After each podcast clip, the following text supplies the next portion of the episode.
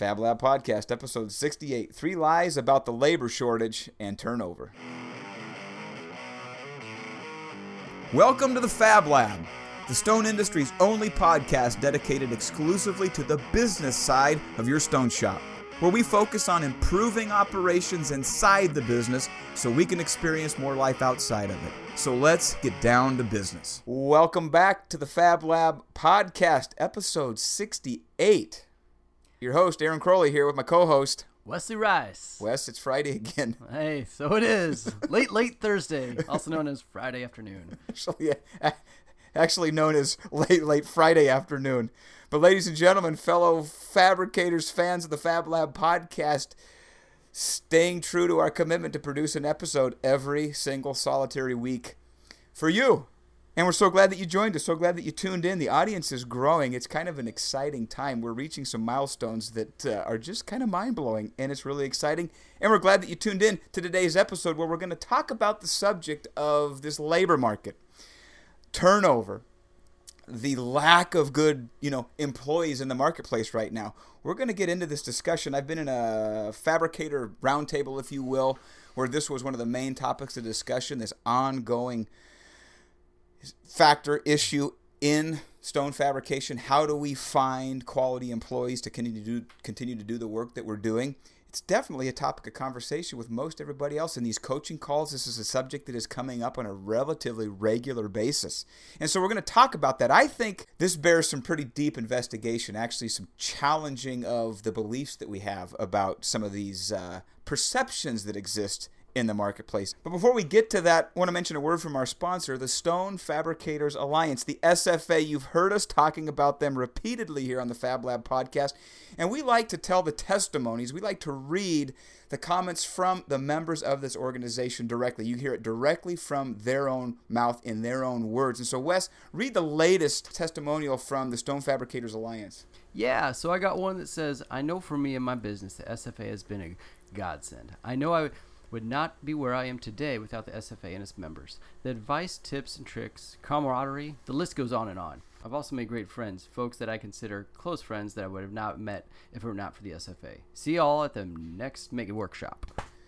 So th- those are not edited. Those are just the words. There's a long, long, long list of testimonials like that on the Stone Fabricators Alliance web forum talking about what the SFA has done for them. So, ladies and gentlemen, if you are not in a community of fellow fabricators. If you are not interacting regularly with your peers, I am here to tell you, I can tell you from direct personal experience, you are going to be left behind.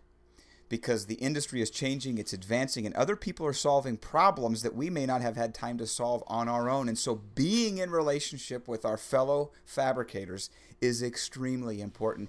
And SFA in particular, it's it's dynamic, it's growing, it's large, it's grassroots it's personal, and so that that openness, you know, fellow fabricators helping fabricators is, is, is sort of their mantra. I, I would just encourage you, ladies and gentlemen, if you haven't joined that organization, that membership, I would encourage you to do so. And mean, mentioning mega workshops, I don't know that this is a mega workshop. They do have another workshop coming up just in about a week and a half. It's in Austin, Texas at AAA Stoneworks. October 17th and 18th. So if you're in any, you know, if, if, you're anywhere in the area, if that's within driving distance for you, you can head on over there and begin to develop those relationships that most likely are going to help you transform your business in a very positive way. So check out the Stone Fabricators Alliance today. Okay, now back to our topic discussing labor shortages, the labor pool, the marketplace. How do we find good employees? That that whole discussion, that topic that is becoming really, really common. Reality is we're at almost full employment or above that. Unemployment is virtually non existent. And there is a perception, there's a lot of media around the fact that all the best employees have been hired. And gosh, if I need somebody, what are my chances of actually finding a good employee? Well, in, in some sense, that could be true. But oftentimes, perception is not reality. Perception is shaped by what we believe. And, and our mindset oftentimes can have a much bigger role, play a much larger part in whether we get to reality. Because if we're dealing with unreality, our business is going to suffer. If we're operating from beliefs that aren't true, we talk about mindset all the time here on the Fab Lab podcast in the Map to Full Potential. If the things that we believe aren't true, it's going to shape the decisions that we make. The necessity to really unpack this because if we are operating from flawed beliefs or from what we've called lies, three lies about the labor market and turnover, it's going to affect our business. The fact is, we absolutely have to have good employees for us to carry out the mission that we've got to deliver the product to the customer on time. So it's a necessary component, but if we're not operating from the basis of truth and reality, uh, we're going to be limited and we're going to suffer. The business is going to suffer as a result of that. So we're going to deal with three what I believe to be common lies within our industry. We're going to, ladies and gentlemen, buckle up, put your mm-hmm. seatbelt on if you're driving right now, because we're going to challenge. This is going to be kind of in your face. It's going to challenge some common beliefs. I happen to think they're not true.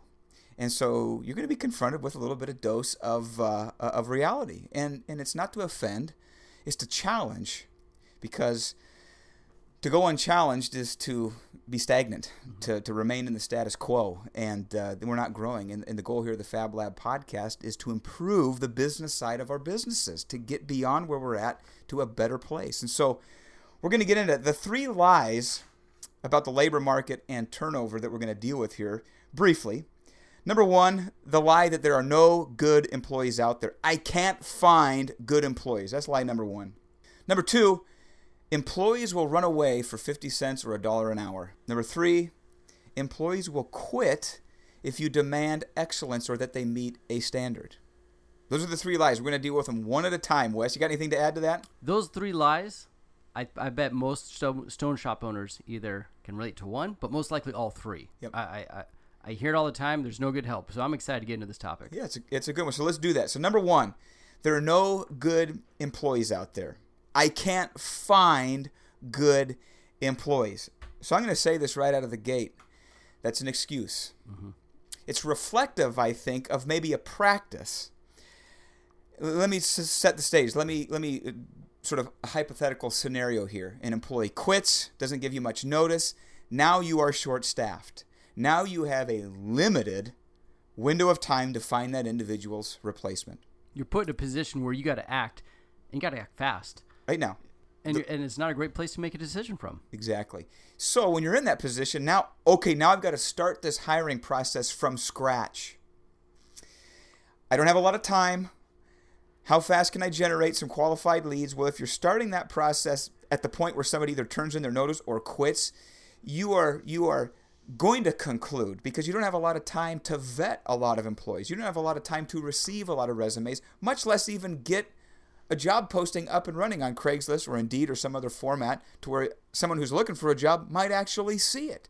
And so I think a lot of times we drift into this belief because we don't have a hiring system in place. We conclude in that brief window where we've got to make a hiring decision, we conclude there's nobody out there. Well, maybe in that brief window, there wasn't anybody that you would consider a qualified good candidate to hire. And so you had to, you know, compromise. You had to you had to settle on someone who maybe in a perfect world you wouldn't have otherwise hired. And so that leads you to conclude something that may or may not be true. But if you had been already looking for that next employee three weeks prior, six weeks prior to that person turning in their notice unexpectedly, that always hurts.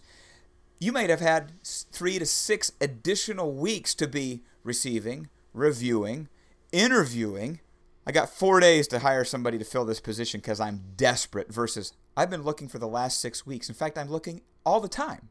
Every six weeks, I have been posting job opportunities, receiving resumes, inviting qualified candidates in for interviews, and in some cases, I don't have an open position. Great. That, that, that process takes more than four days. To find a good qualified person, you need multiple interviews. Mm-hmm. It just takes more time than just that one where like, hey, one time interview, come in for 15 minutes, I'll see you and I'll hire you.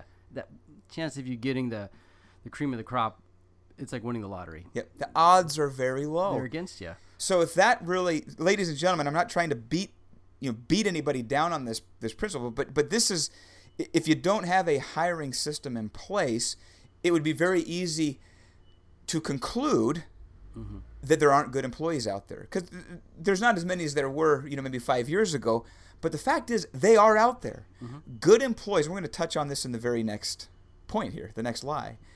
Good employees are looking for good places to work.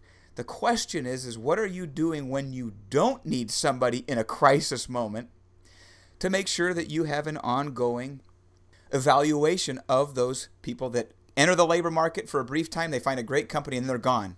They enter it, they find a great company and then they're gone. Well, if if you're not in that market long enough for those good employees to have come through your system, yeah, you're going to conclude that, but it's just impractical. Mm-hmm. The odds are so low of the timing you finding a good employee in that situation, yeah, you're going to conclude that they just don't exist. The fact is, they do because good people are always looking for a good place to work, or in some cases, a better place to work. Chances are you're thinking, I don't have time to create this. But if you do, it will pay dividends. Yep, yep. You, but you got to have a system in place. Yes. You got to have a way to where, on an ongoing basis, you are requesting and receiving resumes. You're interviewing people here and there, and in many cases, not hiring them, but putting their resume in a folder going, gosh, when I'm ready, that's the first guy I'm going to call. Or maybe I got two people in that folder. So, anyway, that's number one.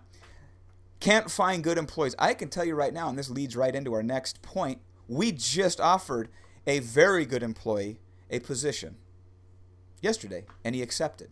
So, we're ecstatic. I mean, we're like jumping up and down. And it's before we need it. We actually, if you go back a few episodes, we talked about employee turnover, a little bit different context of somebody notifying us long in advance. We had somebody notify us they were going to, they're actually thinking about pursuing another career. And we said, okay, it's on the radar. Mm-hmm. And they said, hey, just letting everybody know, I just got moved up in this, this hiring process. It could be anywhere from two weeks to two months. I could get called up. And we went, okay, time to engage the system. And we immediately reviewed the resumes that we had already received and somebody we had been in contact with back and forth. We called him yesterday and offered him a position, and he accepted. Wow. This is line number two. People were going to leave for 50 cents or a buck an hour. I've heard this so many times. You know, you bring these guys in, you spend six months training them, and then they leave for 50 cents an hour or a buck an hour. Ladies and gentlemen, has that experience, has that been something you've experienced? Wes, have you ever heard that? I have heard that. And I, I just, I have a hard time believing that. I, I think mainly because if you have a good quality work environment, chances are someone's not going to leave for fifty cents. They you might tell they might tell you that and you might believe it, mm-hmm. um, but I doubt that's the real motivation for them moving on. Okay, now we're stepping on toes. Yes, ladies yes. and gentlemen, this is this is tough medicine. This is a bitter pill because it comes back down to the owner, or it comes back back down to you possibly. That yep. what have you done? Mm-hmm. Which it's easier to look at somebody else. Yep.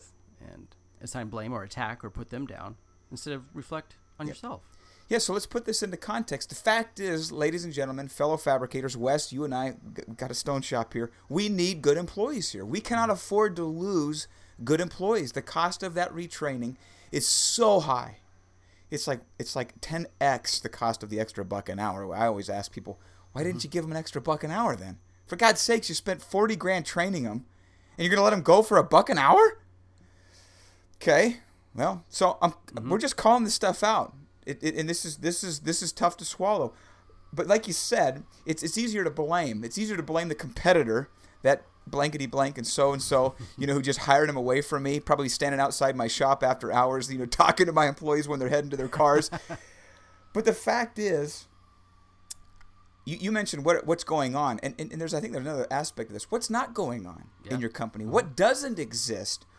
When you when you think about an employee leaving for a buck an hour, the risk is actually a lot greater for them. The unknown in changing employers is actually a lot greater for a buck an hour because they have to go to another job and establish their reputation. Yep. They got to start from ground zero. Yep. And for a buck more, it's I mean it, doesn't seem worth it just to go through all the headache of all the paperwork and all the. It's easy to say a dollar an hour. Yeah, that's why you left. Well. Yep.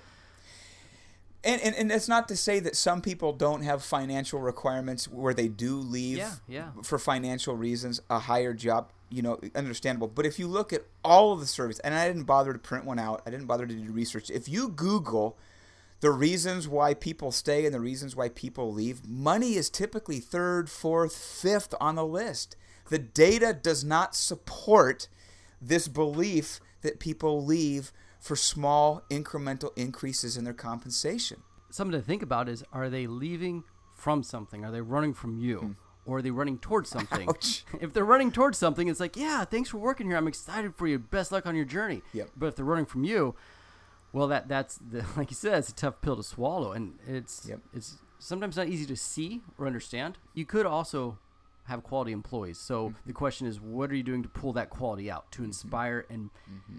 chances are, they want to do good. They want to be a quality employee. I have a hard time believing that someone's like, I want to be a bad bad guy. Yep. And we're going to talk about that in the next point, Mm-hmm. this third lie that is common. But you know, I think you're exactly right. You know, what what are they leaving? And the the mission, vision, and values discussion that we had a couple of episodes ago, I think goes a long way. That is a in, in a sense reflective of the culture or the environment. Is it a positive environment or is it a negative environment? And and is there more than just the paycheck there. And so this isn't meant to to to to criticize or to judge, ladies and gentlemen. That's not the point here. But the fact is, if you've got turnover, if people are leaving, the easiest way to reduce your need to hire new employees is to stop your turnover. That, that's number one. That's the easiest way. If I can stop one person from leaving, that's one fewer people I have to go find in you know under duress to replace them and retrain them and reintegrate them and suffer the consequences of the loss of all that experience that you know was was plugged into the company previously. And so we got to consider this aspect what is it about our company? What is there that would keep somebody there? What what is something what is what, what is it about our company that people wouldn't want to leave? They wouldn't want to have to go without that camaraderie, like was mentioned in that SFA Yes. sponsorship moment. That that that unity, that sense of being a part of something larger than them, that's secure, that's safe, that's predictable. Ladies and gentlemen, the culture, the environment in our businesses is going to have a lot more to do with whether or not people leave for a buck an hour than the offer for another buck an hour. And it does come from the top. It does. It does. It's And, and, and so again, this isn't to judge, No. but this is this is an opportunity for us to stop. Like I said, buckle up, pull that rear view mirror down, and, and and it's it's like my old mentor used to say, Aaron, I'm just holding up the mirror. I'm just helping you to see what you're doing. I'm helping you to hear what it is you're saying. And and I think once you hear what it is you're saying, you're going to conclude. I don't have to tell you. You're going to conclude. Did I say that? Yeah. Same thing is true about this belief, this lie that people leave for a buck an hour after we've invested six months training them. I, I honestly don't think most of them are leaving for the money. There's a lot of different ways to make your company a magnet for somebody. Hmm. Sure, money's on that list, but it's not the top of the list. It's definitely on there, but it's, it's the company culture, it's the environment, all those things go together. So, how can you create your company be a magnet for somebody? Where you're actually attracting other people. People like, hey, that's the company I want to work for. That's the one I want to uh, be aligned with, Mm-hmm. as well as keep your people there. Yep, yep. And so if you want to you know learn more about that, two episodes ago, I think it was episode sixty-six, Drift. Mm-hmm. We talked about mission, vision, and values, and in a previous couple of episodes, we talk about the map to full potential. I don't remember what those episode numbers are, but we talk about that vision being so powerful and so unifying, and it is a magnet. People are looking, good people are looking for a place, something larger than them to be a part of. And so, ladies and gentlemen, time for some reflection. Something to be conscious about, something to think about. Yeah, something to think about. And so, it, to, to, to blame and to scapegoat somebody else is to miss the opportunity to improve your business, to lower your turnover, and to stop losing employees for a buck an hour. Every time you prevent that from happening, you're putting tens of thousands of dollars back in your pocket. Because the studies also show the cost of a lost employee is like one and a half or two times their actual salary with that training and, and the onboarding and all of the things that go with it when they leave and the drag and the it just it, it it's, it's hugely disruptive and expensive to lose an employee that you've trained. So now let's get into number three. This is an interesting one. This came up in a great conversation. It's a great point. It's a relevant point. And and in lieu of the fact that there really isn't as many people in the marketplace looking for jobs, we're at full employment. This is a very real concern. I just want to deal with it in a very frank manner. So here's the question. Here's the here's the concern. Here's perhaps the lie that is believed. If I enforce my standards, if I demand people meet my expectations, they're going to quit. I've got this risk and it's this fine line, it's this balancing act I've got to maintain. I don't want to require too much because if I require too much, they might say, you know what? There's so many other job opportunities out there. I'm going to go take advantage of them because I don't want somebody demanding too much of me. I think that's really what the essence, and I get it. I think on its face, it's a relevant and, and, and reasonable concern to have. But let's dig a little bit deeper. Someone's going to quit because they're held to a higher standard. A higher standard, in a sense, is a clear expectation for performance. It's we talk about this all the time. Sign the position, define the result in measurable standards. You've got to do a brain dump. What are your essential expectations about how this job, how is this employee that you don't want to lose, how are they supposed to perform that job? How do you define what you expect? You put it into measurable terms. But what if they don't meet it? Or what if they're not meeting it every day? How hard do you push? How much do you demand that they meet that standard? Well, let's let's dig into that a little bit. Number 1, I believe it's been my experience, it's been my observation 21 almost be 21 years on Tuesday, our 21st anniversary here at Crowley's Granite Concepts. I've employed a lot of people. A lot of people have left the company. so the vast, vast, this is a fundamental belief of mine about people that no one is ever going to change my mind. I've got too many years of experience observing this firsthand. People, human beings, want to do a good job. They want to know they've done a good job. They want to hear that they've done a good job. They want that affirmation. Nobody leaves the shop at the end of the day rubbing their hands together, laughing to themselves, saying, I tricked them again. I found a way to not do a good job today. Because that's really what you have to believe to believe that people don't want to do a good job. Yeah. And in a sense, so how do you define a good job? The problem with most of these situations is that a good job was never defined. It was never detailed. Those expectations that the owner has in terms of how he defines a good job was never firmly established. Because chances are that employee, that that crew member, said, "I'm knocking it out of the park. I'm doing fantastic according to my measurement of what a good employee does." Right. Versus what the owner has in his experience and looking at, go, that guy's falling short on all, all Yep. fronts. Yep, that's But it hasn't been communicated to either. There's a communication breakdown. Yep, yep. And the other one, in the absence of communication, we just talked about this in our company meeting last week. What about the things they don't know that they're not Yeah. responsible for? That anxiety, that burden of going, I, I, I wish I knew. We might be concluding that they're not meeting the standard because they don't care, or they're negligent, or they're not an owner. Nobody thinks like an owner. Right, until the owner has conveyed the way he thinks, i.e., a clear definition of the standards, the measurable standards for those expectations, they can't possibly reach them. So now the question is so we've established kind of point one. I believe most of your employees, if not almost all of your employees, want to do a good job. They want to please you. They want you to come out and say, "You knocked it out of the park." You you actually you exceeded my expectations. That's only possible when you know what the expectation is. If it's vague, if it's confusing, you're adrift, trying to do your best with the information that you've got, you're not gonna you're not gonna hear that. But And- most oh go ahead. I was gonna say it makes sense when you outline and break it down like that. Yep. But backing up to what you said before, it's like, ah, that guy is bad, bad employer or whatever. But Doesn't care. But if you break that down a little bit more, it's like, well, is he really scheming out in the parking lot? Aha, I got past you. I did it again. It, when you break it down to that level, it, it seems so absurd. Yep. But that so many times you you hear that, and it, it's like, and you fall into that trap. Yep. Which in actuality, they want to do good. Yep. So now, if we've established that, if, if we can agree, ladies and gentlemen, if you can think back, if you can kind of get outside of yourself and your own maybe beliefs about your employees long enough to just just accept that fact temporarily. My employees want a good my, my employees want to do a good job. Now just follow this the logic of this. Is somebody who wants to do a good job going to then turn right around and say, "No, you've set the expectation. I'm, you you demanded that I do a good job. I'm out of here." Now you might have the occasional employee that has a problem with authority, and those are outliers. Mm-hmm. Th- There's there's honestly things going on in their mind, things going on in their background, things going on from their previous experience that sort of sets them up where they really can't deal with criticism, they can't deal with authority. Those are the one-offs. Those people, yeah, you press them, you set an expectation, they may not be able to handle it. You don't want those people on the team anyway. That's true.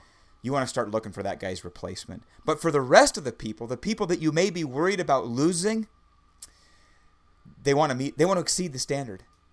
They want to exceed expectations. They want the pat on the back. And so I do not believe I, I just do not believe that if you set reasonable now here's the other there's actually another part of this.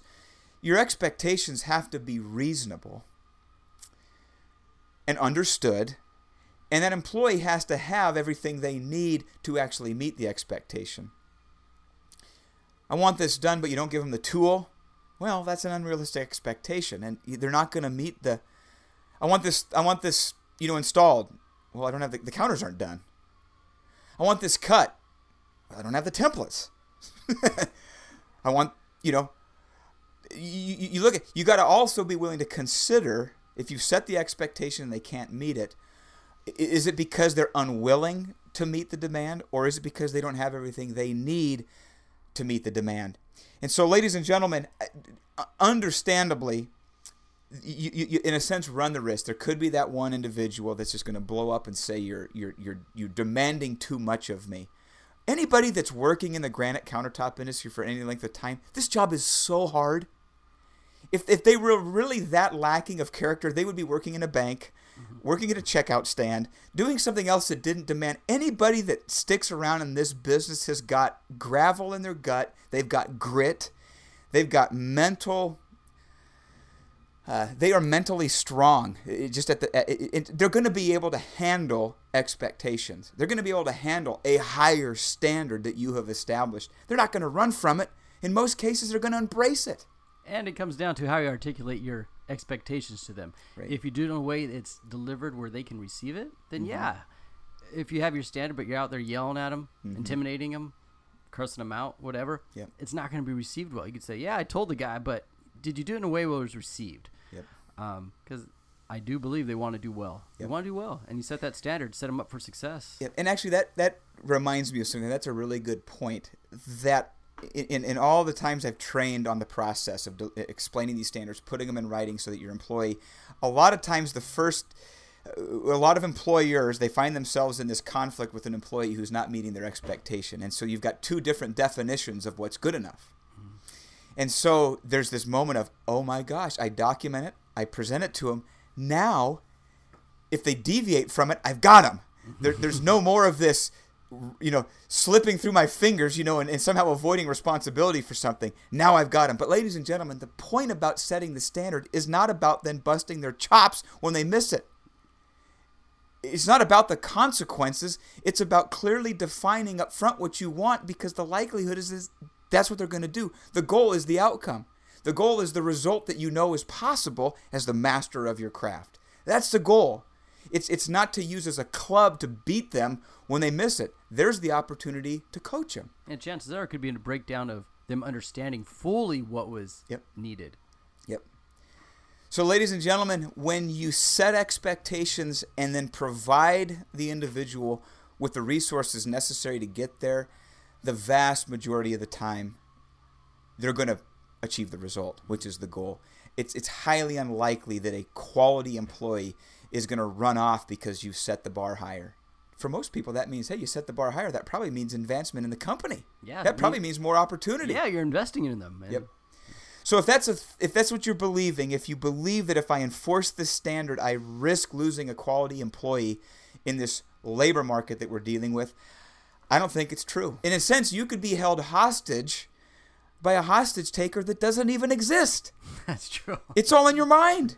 it's because you've you've drifted into this belief, your perception leads you to believe that if you enforce a standard, you're going to lose this employee. And you also believe that if you lose them because there's no good employees out there anyway, I can't replace them. So now I'm held hostage by something that actually is limiting the improvement of the company, number one. And two, it's causing you unnecessary stress, having to deal with somebody that you're not happy with when the solution is the solution we talk about here almost every day on the Fab Lab podcast. You got to set your expectations. You got to put them into definable results. And then you got to follow up and you got to coach them until the point where their performance matches your expectation. Boom. The three lies about the labor shortage and turnover. So, ladies and gentlemen, I hope that wasn't too strong a message, too strong a medicine on this Friday afternoon on the Fab Lab podcast.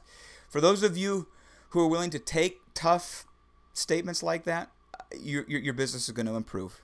You're going to see this aspect of the business enhanced. And we're actually going to we're going to follow this up next episode. We're going to kind of carry this forward one more episode to kind of deal with some other aspects of it that I think are really important. That actually leads me uh, something I want to mention here as we wrap up this episode.